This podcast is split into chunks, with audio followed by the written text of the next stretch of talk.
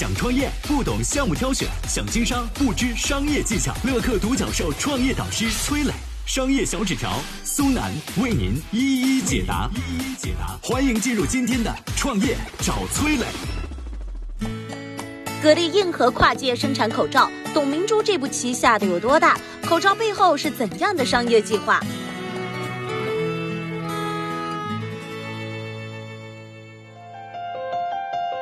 有请崔磊。有请崔磊。疫情当头，一罩难求。从二零二零年一月一号到二月七号，全国共有三千家企业开始跨界生产口罩。五菱汽车造起了口罩，中石化也造起了口罩，就连卖纸尿裤、做建筑的也都先后加入了口罩生产的阵地。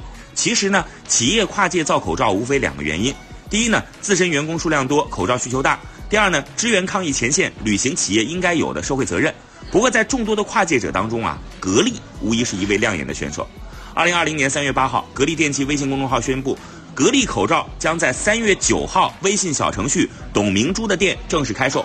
开售当天呢，在线抢购的人数超过了八万。三月十号，格力口罩继续开启在线预约的模式。截止上午十一点，数据显示，在线预约的人数达到了四十七万。也就是说啊，经过前一天的宣传造势，格力口罩的名声得到了指数级的增长。那么，除了国家和自身需求之外，格力跨界生产口罩背后真实的打算是什么呢？要知道啊，过去的十多年里边，格力建立起了遍布全国的线下门店，这些店啊被格力视为杀手锏。但是随着线上渠道的销售占比不断的提高，尤其是看着老对头什么美的啊、奥克斯啊不断的发力线上，格力感受到了巨大的压力。面对挑战，格力的反应也很快，在网上掀起了价格战，在营销上不断的加大投入，打造民族品牌的形象。但是格力真正想要的是建立起属于自己的线上渠道。这种背景下，董明珠的店应运而生，打造属于自己的线上渠道，摆脱空调品牌的传统定位，涉足全品类的家电领域，这是格力的野心之一。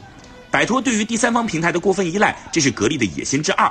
通过微信小程序的方式，让格力店铺能够获取到微信的流量支持。更重要的是，迎合年轻人的消费习惯，这是格力的野心之三。嗨，大家好，我是崔磊。下拉手机屏幕，在节目简介里有我的个人微信号。朋友圈我会分享创业思考、商业观察，以及和支付宝、抖音等巨头合作的创业好项目，欢迎您来交流。我们的创业平台乐客独角兽已经汇聚了三万多名各行各业的创业者，欢迎您来寻找资源。值得一提的是啊，二零一八年，格力电器成立了一家医疗科技公司，业务范围包括医护人员防护用品、消毒设备等等等等。换句话说呢，格力不仅仅生产口罩，还生产医疗设备。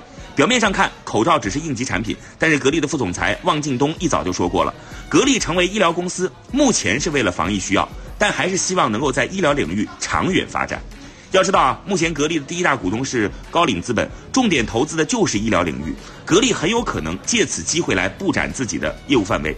另外呢，从二零一四年以来，国家对于国产医疗器械重视程度显著提升，进入医疗器械领域符合董明珠长期宣扬的“国家需要的就是我们要做的”的理念。而且呢，进入医疗器械领域的巨头可不止格力一个人啊，华为、万达、海尔、阿里巴巴等巨头都在这个领域有所布局。所以啊，格力造口罩并不是一时心血来潮，而是从资本、价值观和产业布局的三个角度出发，是一次全新的产业尝试。我是崔磊，很多互联网公司啊都曾经邀请我去分享创业方面的课程，包括抖音、快手、百度、阿里、腾讯等等。我把主讲的内容呢整理成了一套音频课程，这套课程啊包含了创业怎么找合伙人、怎么找到投资人、怎么制定正确方向、怎么组建自己的团队等等。相信我，不管你是创业小白还是有过创业经历的伙伴，这些内容对你来说都有帮助。下拉手机屏幕，在节目简介里边有我的个人微信号，添加微信，这套课程今天免费送给你，快去领取吧。